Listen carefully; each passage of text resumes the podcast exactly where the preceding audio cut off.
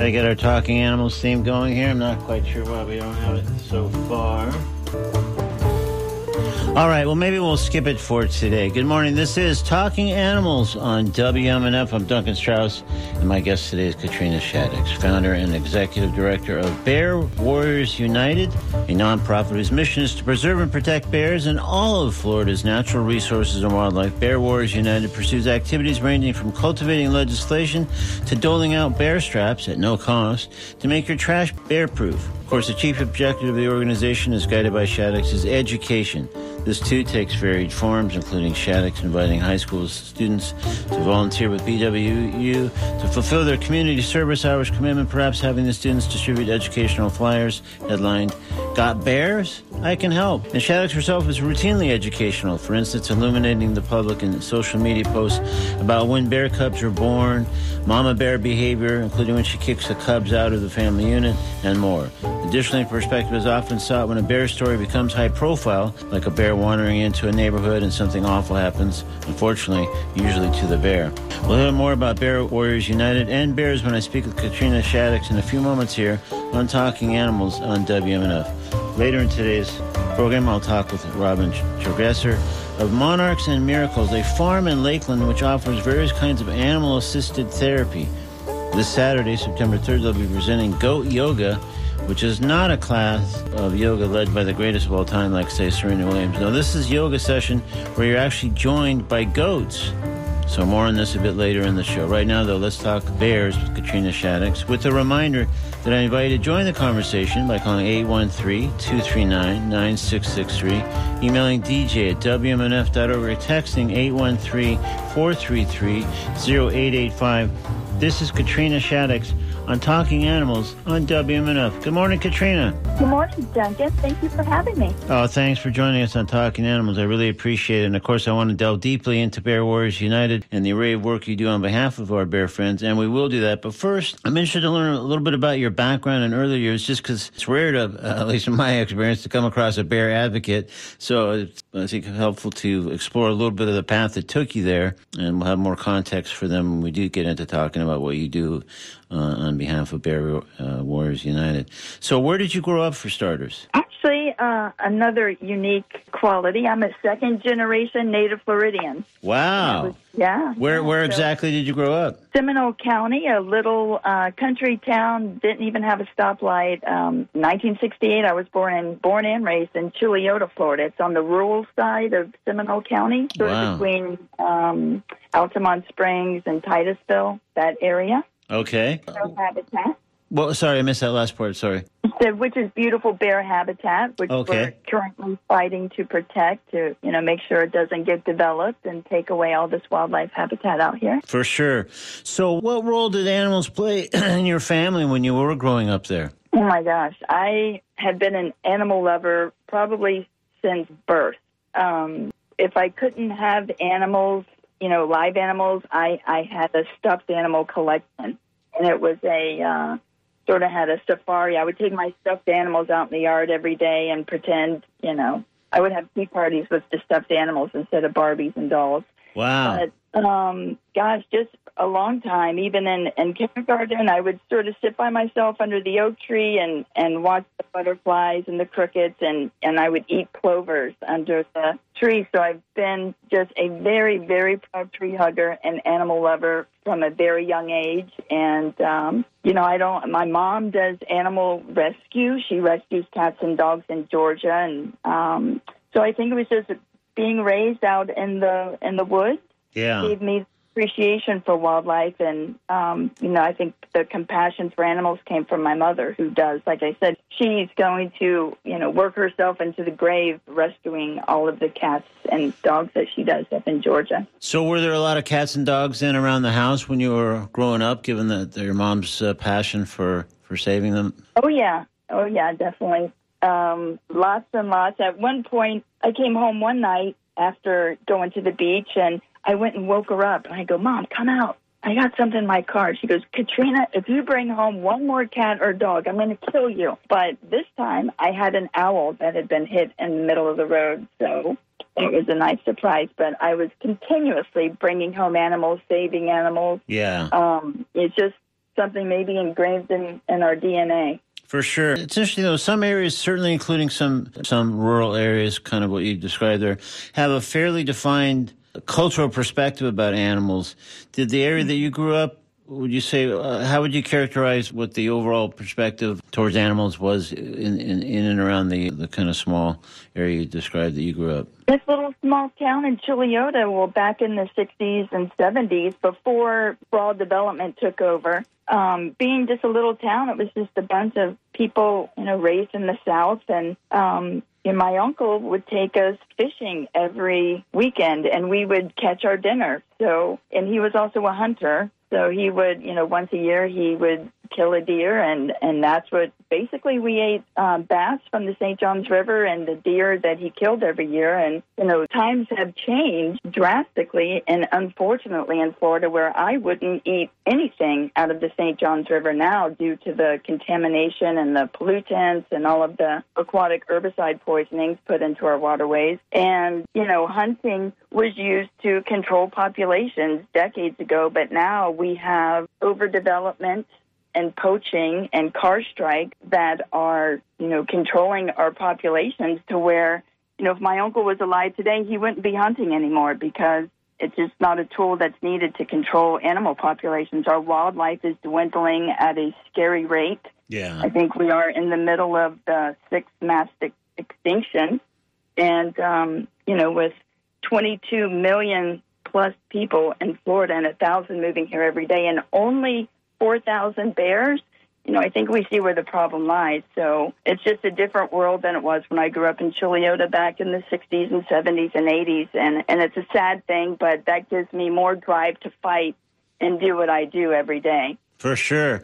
So, where would we have found you as a teenager and maybe into young adulthood? Uh, I'm going to guess with animals in some capacity, but but what were you doing, kind of in your late teen, early 20s uh, period? Oh, just let's see, just working. When I graduated from high school and just had jobs mostly in the medical field, I ended up going to. Um, actually spent a lot of time over at Playa Linda Beach and on the Indian River Lagoon like I said, did a lot of fishing back in the the days before water was contaminated. Yeah. Um, and the most of the time would be either in the um, just hiking along the Econ River in Chuluota, or over, like I said, in Titusville at the Merritt Island uh, Wildlife Refuge. Those were pretty much my stomping grounds in mm-hmm. the woods and, and the ocean.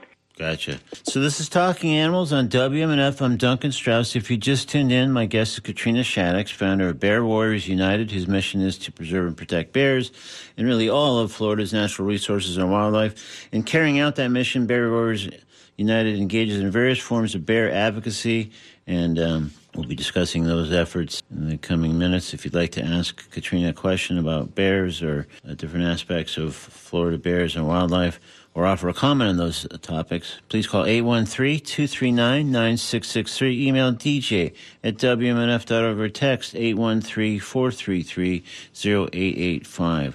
So when did you start working on behalf of animals, any animals? I mean, again, it just sounds like your mom had a probably – early and strong influence in that regard. So, but when did you yourself start sort of saying, "I'm going to help out animals in whatever way besides just bringing some ones home that that need some tending to"? Uh, probably in college, I wanted obviously to help. You know, wildlife and the planet, and we had all the the climate chaos going on, and you know, protecting the woods that I you know grew up in was yeah. very important.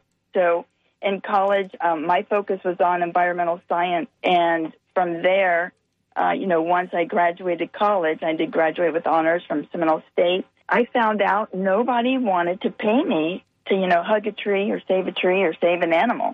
It's just it's not as highly compensated as it should be, for sure.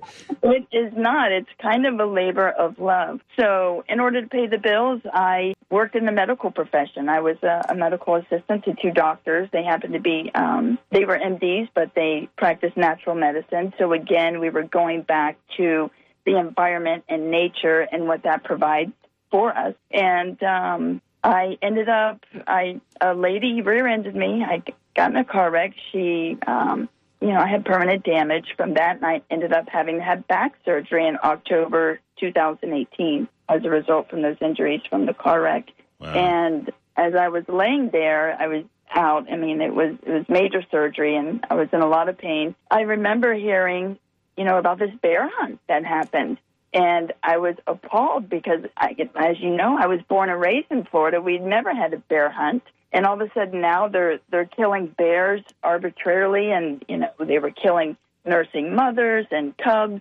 and that I, I just found that to be so preposterous I called my friend. I, I couldn't drive at the time. I called my friend. I'm like, I need you to take me into the woods. I'm going to save all of those baby bears that were orphaned in this hunt. So I actually, I put a back brace on.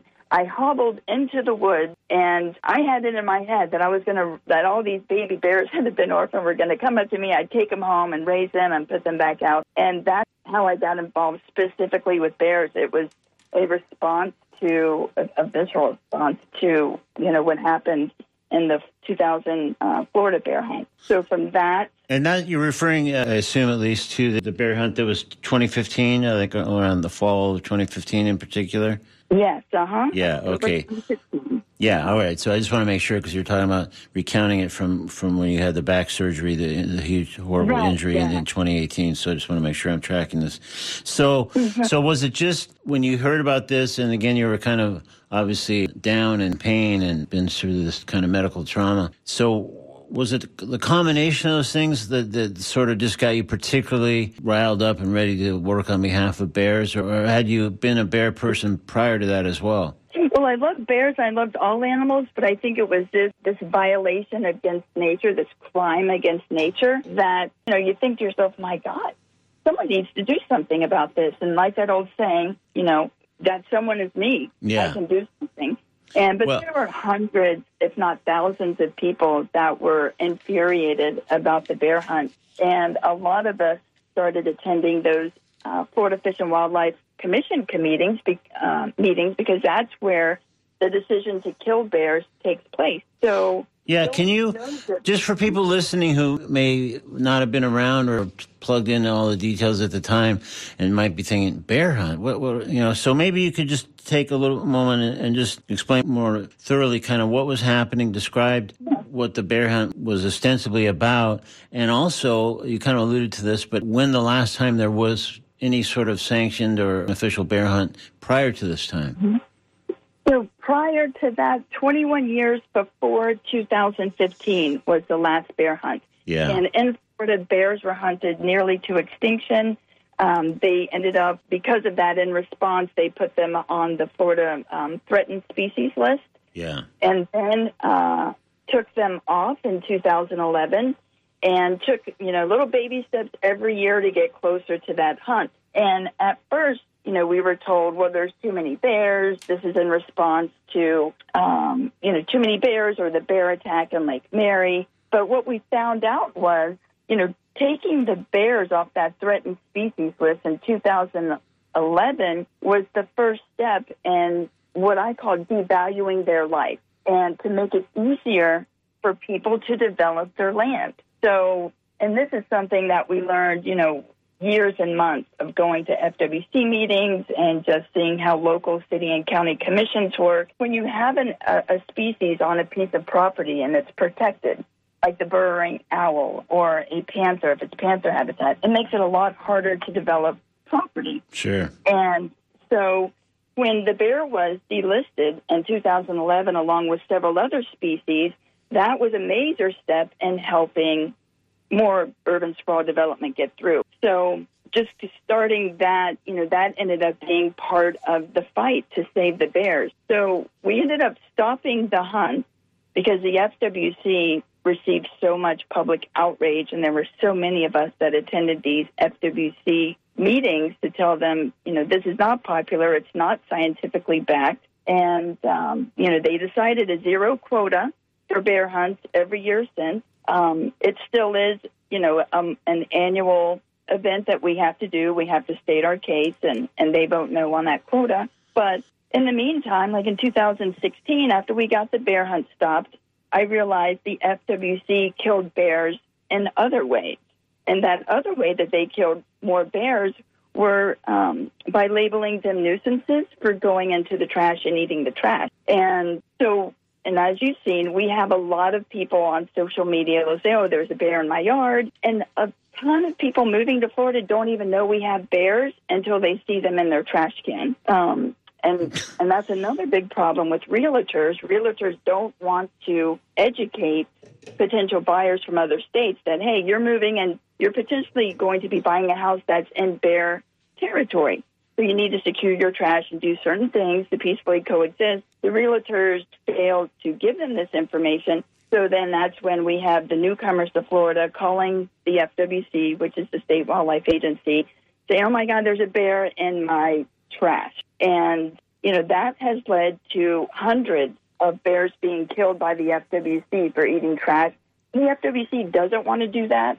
And that's why it's been so great because you know, I started out as, as bitter enemies with the FWC because they had that bear hunt. But it was actually a bear biologist in 2007 or 2016 that approached me and said, "Hey, if you and your friends really want to save the bears, help us help the public secure their trash can." I'm like, "Well, what are you talking about?" She goes, "Well, I want you to do a ride along with me. I want you to see what the FWC has to deal with when people call and complain about the bears. So I did that. I did a ride along, and and it was eye opening. And um, you know, there was a woman in Sanford who lived 500 yards from the Black Bear Wilderness area, which is a natural land uh, property in Seminole County, where people come from all around the world to hike. And the woman who was living so close at this jewel um, had a bear and a, a, a mama bear and a cub come into her yard a few times to eat, you know, unsecured trash. And uh, she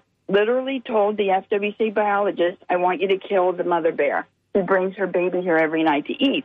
And that was astonishing. I'm like, wow. yeah, you know, cause, you know, you have this mind frame. Most of us have this mind frame that would just be tickled pink to have a mother bear and a cub visit in your yard. But this woman actually wanted a mother bear killed for trying to survive and eat and feed her baby. Was so, that uh, like so many things, Katrina? Was that you think just out of this woman's ignorance of knowing what the actual situation was and thinking there was much greater risk to her or her family than there maybe actually was, and so she just was saying, yeah. "Hey, let's get rid of this. I don't want to risk this. Just kill the bear." Exactly. It was that lack of education that um, led her to ask for the animal being killed. I think she thought that was the easiest fix. And and that was so great about working with the FWC is that you know that's the main thing that I do is provide education. And once people realize, hey, you're living in bear territory, it's super easy to peacefully coexist with them and other wildlife.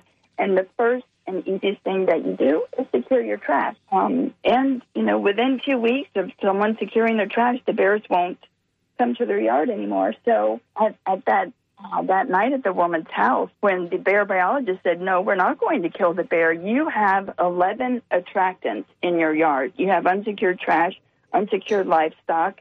She had a broken garage door that wouldn't close, and she had a refrigerator in the garage. Mm. Um, that to name a few. And then the woman actually said to FWC biologists that I'm going to kill the bear myself. Oh my goodness. And, yeah, and and the biologist responded, "Well, you will be arrested if you do that." So there was, like I said, when when they delisted the bears, they devalued their life, and it was sort of a message to people who weren't educated on Florida wildlife that you know they're they're not protected anymore. They're not on the threatened list, so you know, we can just kill them off like, you know, cockroaches or something like that. And um, so that's probably been the toughest hurdle and the most effective tool to saving bears is educating the masses. Yeah. And and usually, you know, once you say, hey, you know, this is super easy. This is what you do. Here are some free bear straps. Here's a video to show you how to do it. If you can't do it, we'll do it for you. It, everything's great and sunshiny and and you know just happy endings all over. I haven't really met one person that says, no, I'm not going to secure my trash because I want to kill the bear. It's well, other, other, than that lady, I guess, uh, hopefully most people have a different point of view. Yeah. And we actually helped that lady. We installed the electric fencing around her chicken coop and tested it to make sure it was a high enough um, voltage to shock the bear but not hurt the bear. Yeah. And so we helped out, and the FWC does a great job in helping people do things like that to peacefully coexist with wildlife. But another problem is a lot of people moving here don't they don't even know what the FWC is. It's our it's our state wildlife agency, and they really do some amazing work. And sure, they'll they'll do a bad thing every once in a while, like have a bear hunt. But I think they have more than made up um, for that mistake by you know helping people secure their trash and educate, and um, you know they do sometimes trap and relocate. So um, it's Yeah. turned out to be a really good partnership with them. They Yeah, it some really sounds- Yeah, it sounds like FWC has kind of won you over after initially you were sort of thinking these guys are kind of my enemies, my foes. But it sounds like over time, especially with that biologist and just some of the things that that they have done, that they've kind of turned around your view of them. Absolutely, yeah. The biologists and the staff, the law enforcement is incredible.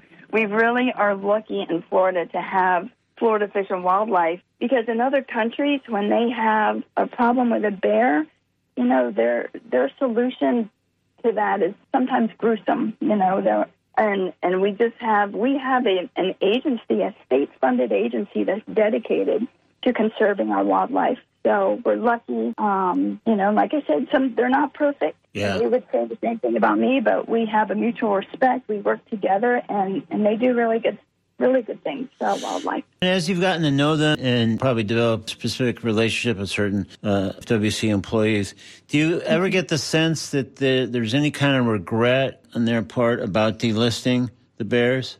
Oh, sure. Well, you have, so how can I put this? A lot of people who work for the FWC don't agree with the decisions that come from the top. Yeah. They need their jobs.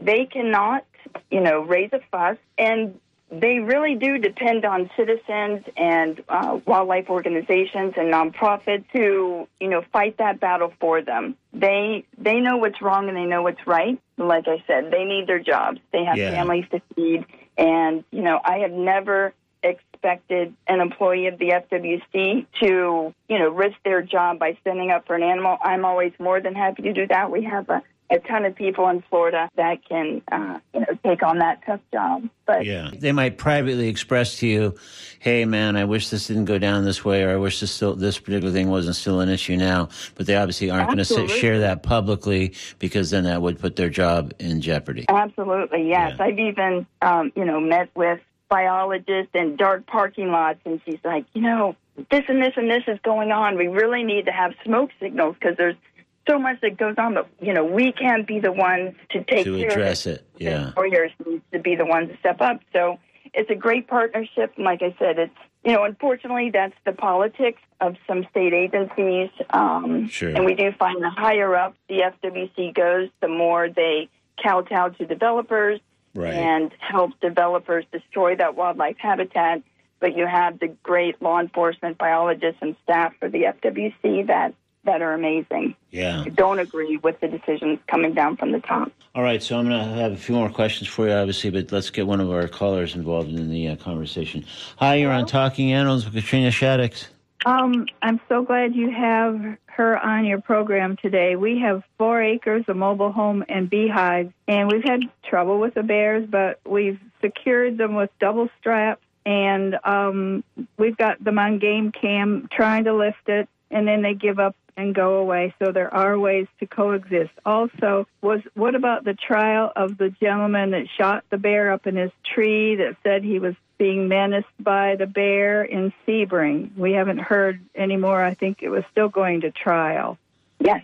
Okay, well, th- thanks for your call and thanks for both comments. Okay, I'm going to listen for her answer. Oh, okay, all right. Thank you. Thanks for calling. Bye bye. Bye. Go ahead, Oh, uh, Katrina. I just wanted to thank your caller for securing um, her beehives and everything. And if she or her neighbors need more straps, I send those out free, no charge, with educational literature.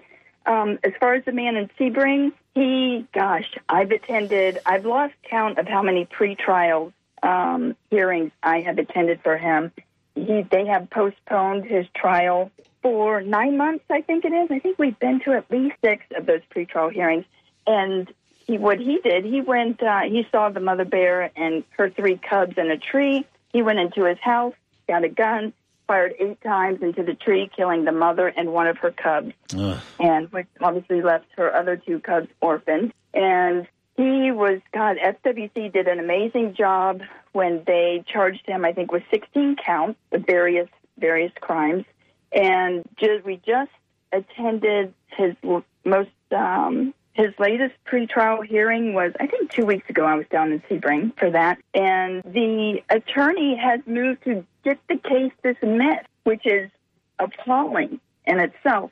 Now, this was going to be the first case tried with the um, my bill that was went into law in 2020 that increased the fines and penalties for killing a Florida black bear. Before my bill was passed, and matter of fact, Governor DeSantis signed it uh, signed it in July of 2020. Yeah, I was going to say a, a different part of this conversation that, that people listening might be surprised to hear that, uh, depending on how they feel about Governor DeSantis, that he actually did something very good in terms of uh, signing that you, signing your bill into law. Wonderful bill, and it was a, a, a bipartisan effort. You know, politics would being what it is. I'm a Democrat. I went to a Republican state legislator, um, David Smith, and we got that bill together, and he worked it magnificently. It was passed unanimously through all of the committees and on the Senate floor and the House floor. And then, like I said, signed by Governor DeSantis. And I wrote a letter to the judge in the Sebring case saying, this law, you know, it was agreed upon by every single lawmaker in the state of Florida that there needs to be um, higher fines and stiffer penalties for people who kill bears. Yeah. So to let this case get dismissed would be a travesty of justice, and that happens a lot with bears and with wildlife. And why do you think, Katrina, in this case with the Sebring guy, why do you think the case keeps getting postponed? Well, I think that's why people hire criminal defense attorneys. You know, they, they want to postpone it so the public outrage decreases over time. Yeah. And, um, you know, if they would have had the trial immediately when it happened, when the public outrage was at its peak, then it would have, you know, he would have probably got the jail time that he deserves. So it's just a stall tactic that um, attorneys use. But I, I really don't think the FWC is going to let them um, dismiss the case. And I'm uh, I'm in, t- in touch with the FWC to find out if they're going to be taking steps because depending on what the FWC does or doesn't do, I will be posting a call to action either for everyone to attend the next hearing or to write the judge directly and tell him, you know, don't you dare dismiss his case. Yeah, for sure. Wow, I guess we all got to keep a closer eye on that one then, for sure, because that sounds like it's pivotal in, in many ways in terms of how that's resolved, that how that case is resolved. So one thing too that you said earlier on in describing some of the things in the wake of the uh, the bear hunt is the zero quota. So um, just so everyone's clear, does that mean that that technically the bear hunt still does or at least could exist. And so this is the thing that's renewed or, or re- reassessed each year. And then if there's zero quota then there obviously isn't a bear hunt. But could there still even be possibly one from one, one year to the next based on, on how the thing is still being yes. There is still technically a bear hunt season on the books. Yeah. But the fwc makes a decision every year for the, the the quota, which is the number of bears to be killed, and they've done, you know, they've made that zero since 2016, and um, but still, you know, it's just it's just a bad reflection, you know, to have a bear hunting season in a state where millions of people love our bears, where people come from other parts of the world to hike in the black bear wilderness area. It's just, you know, it's not a good showing which is why I've been working to get the bears relisted onto the threatened uh, list. But, you know, that's where we run into, you know, we know developers have a lot of power. They fund a lot of campaigns. Yeah. And it's really hard to get the bears back on the protection list when that's going to interfere with developer profits. right So, you can't mess with their uh, with their dough right otherwise that's Uh-huh. that's not going to happen yeah You know, they just they have no appreciation of wildlife. They have no appreciation of our environment and what that does to our quality of life and our health. right You know, if we don't have all of these, all of this bear habitat, then we'll have contaminated water because land use is water quality. And, you know, as you know, Florida tops the nation in most polluted water and lakes. For And, sure. uh, that comes from all of the development, the cutting down of trees and destroying the wetlands. And yeah that's a whole other uh, ball of wax to get into. But you know, the plight of the bears is, is kind of our plight. You know, we're fighting to protect their home, which also provides our quality of life and our um, health.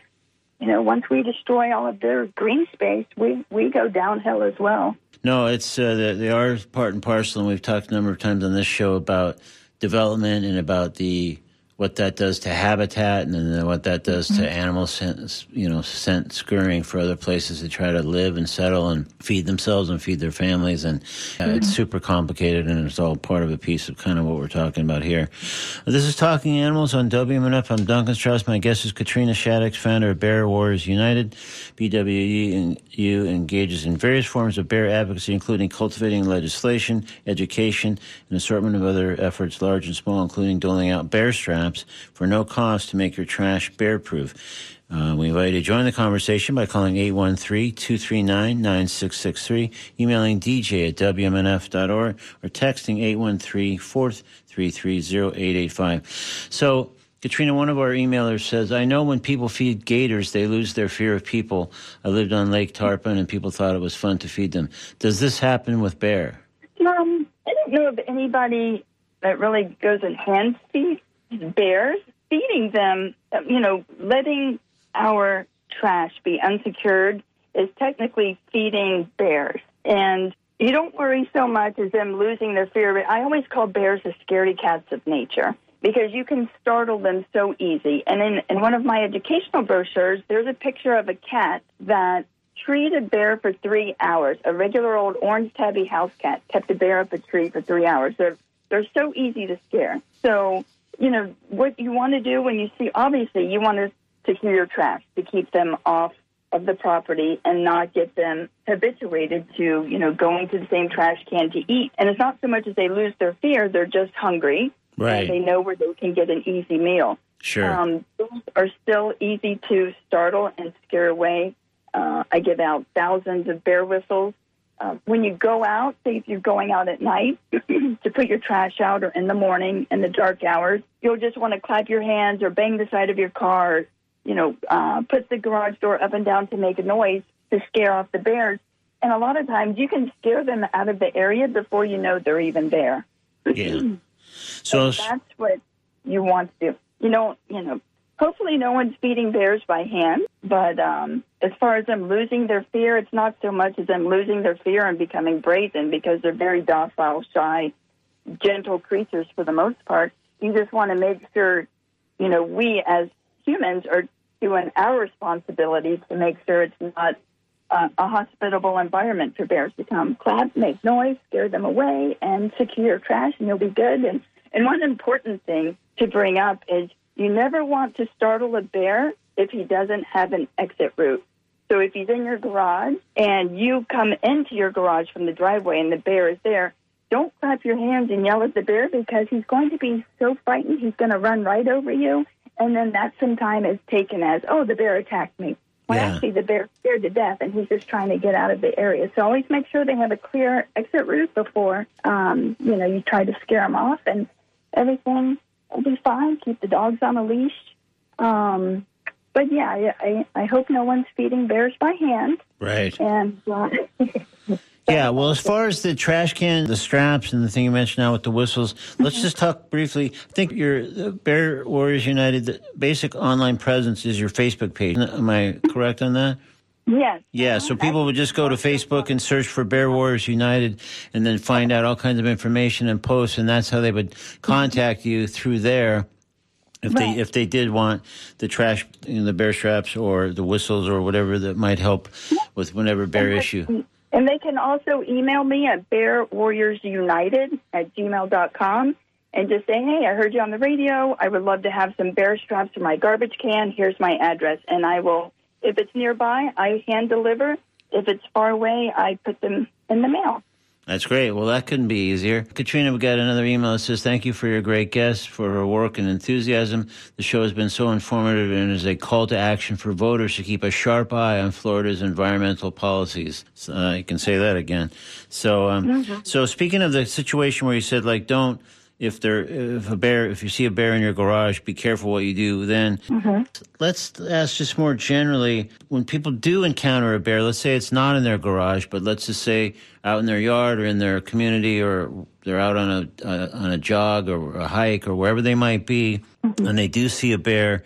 What is the recommended thing? I mean, sometimes you hear a lot of the same stuff. Sometimes you hear conflicting recommendations. So you're our expert. You tell us what we should do.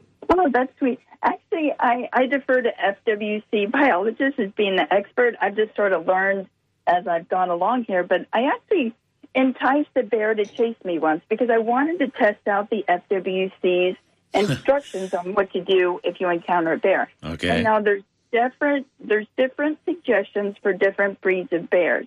What we do for Florida black bears is something completely different than what we would do for um, you know grizzlies in the west or polar bears. Okay. We are very lucky in in Florida and on the east coast that the black bear species is very shy and docile and easy to scare away. Um, there's never been a person killed in Florida in the history of uh, in the history of our state. A black bear has never killed a person.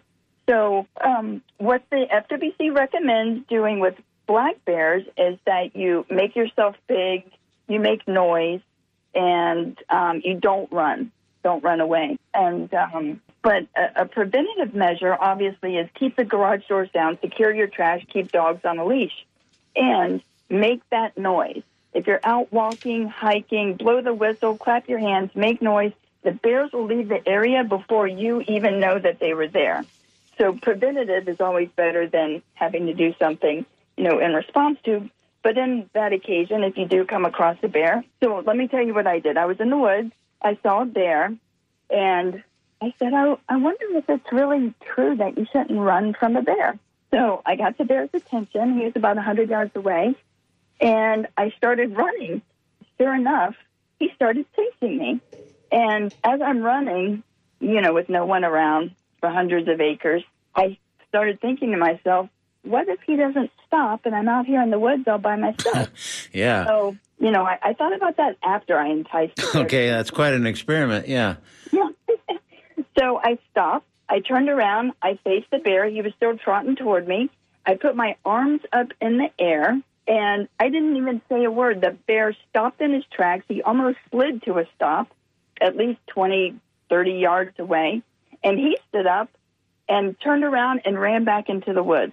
I mean, and Wow. when, I, when I saw that, I'm like, you know what? He did the same thing that my two German shepherds do. If I get their attention and I start running, they run after me to play. And I've been around enough bears to know they're very playful, especially with their um, their siblings and even with their moms. So that's what I did. I just ran, and the FWC is right. They they will chase you if you run. So don't run. Just Yeah. stand there, um, make noise, and make yourself big. And more times than not, they turn around. And it sounds like in this experiment, which sounded like you didn't, by your own admission, think all the way through, but, but it still sounded like it, it was a good good experiment in some ways. But it sounds like even after running, and the bear indeed was chasing you, which is again, I guess, why they recommend not running. But then the fact that you were able to stop in such a way, and then I guess kind of rose up and sort of did make yourself big, which is the other ongoing recommendation, that that was enough to send the bear the other direction. Right? Yeah.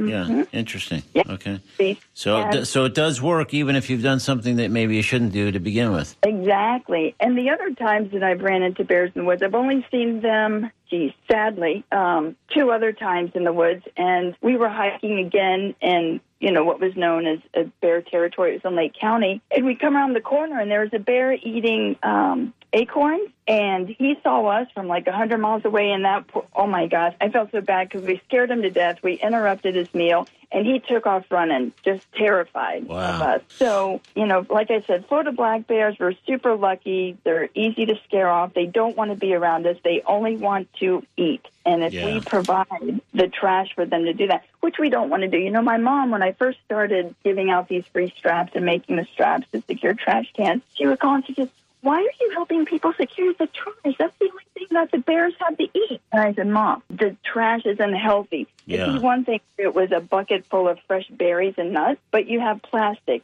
tinfoil, dirty baby diapers, a bunch of dirty, rotten, you know, junk food and Yeah. expired food. We don't want them eating. And, and a lot of bears, when they've been uh, necros- necropsied, which is an animal autopsy, Yeah. you know, plastic bags were found in their stomachs. So we want to keep them out of our trash cans and in the woods where they have nice, healthy food to eat like they're used to.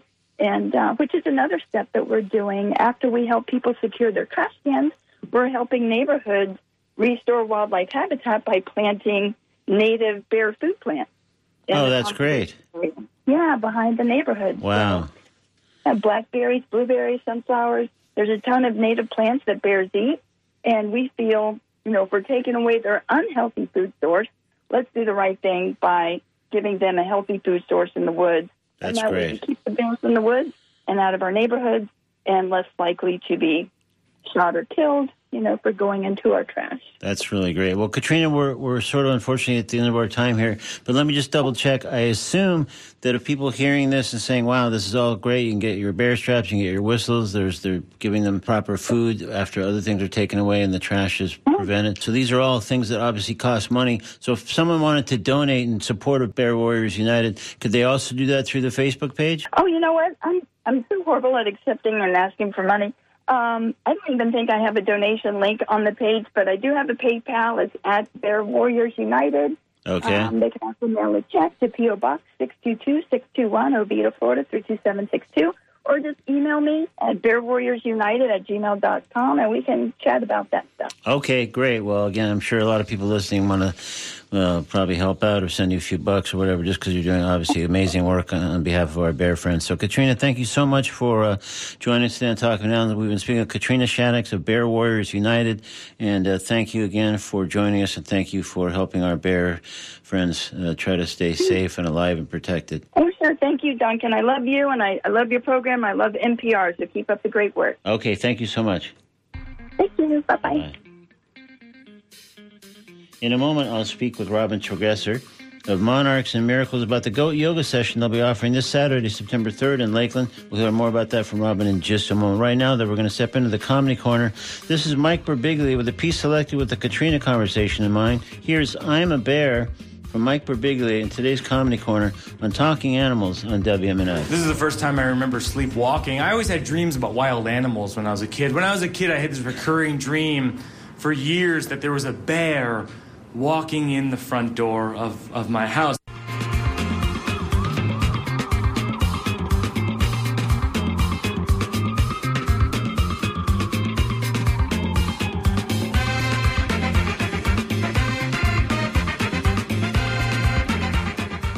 Okay, so tough day in CD1, let's put it that way. So we uh, didn't, unfortunately did not get to hear uh, Mike Birbiglia with a piece called I'm a Bear, which would have fit in nicely if it had been cooperative. But it is time now to speak with Robin Tregesser of Monarchs and Miracles about the Goat Yoga session they'll be offering this Saturday, September 3rd. This is Robin Tregesser on Talking Animals on WMNF. Good morning, Robin. Good morning.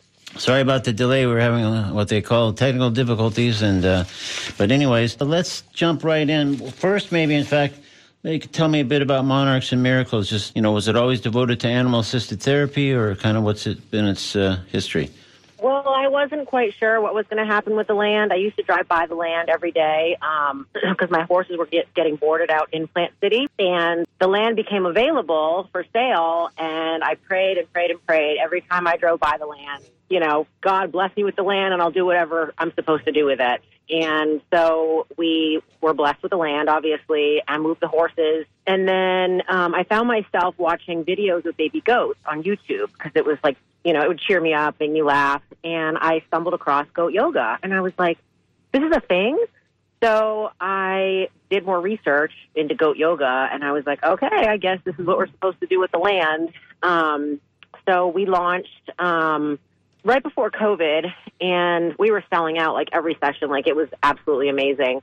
So we're slowly, you know, getting back up and running again. Yeah. Um, but I didn't know that, you know, that was going to happen with it. But yeah, so, and then of course from there, you know, we do birthday parties and um, I've brought the goats to assisted living facilities and, you know, fall festivals and things like that. So it just became an animal therapy farm after that. That's great. So, uh, although people can probably imagine, just tell us a little bit more specifically about what, what the, a goat yoga session is like. What uh, actually happens with the goats and and So with, I have a certified um, mental health counselor who is also the yoga instructor. Um, her name is Kim Skinner. She's amazing. Mhm.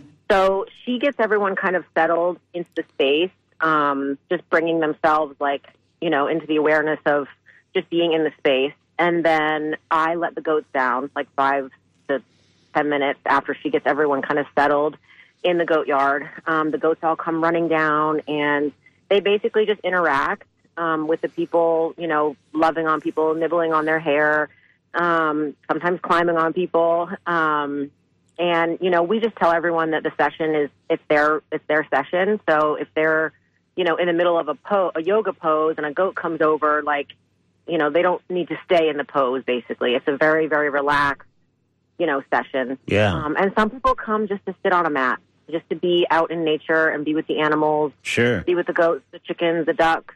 Um, we have livestock guard dogs that live in the goat yard as well. Um, so there's no pressure to like stay doing yoga the whole time. And in fact, it's probably considered rude if a goat does come over to you.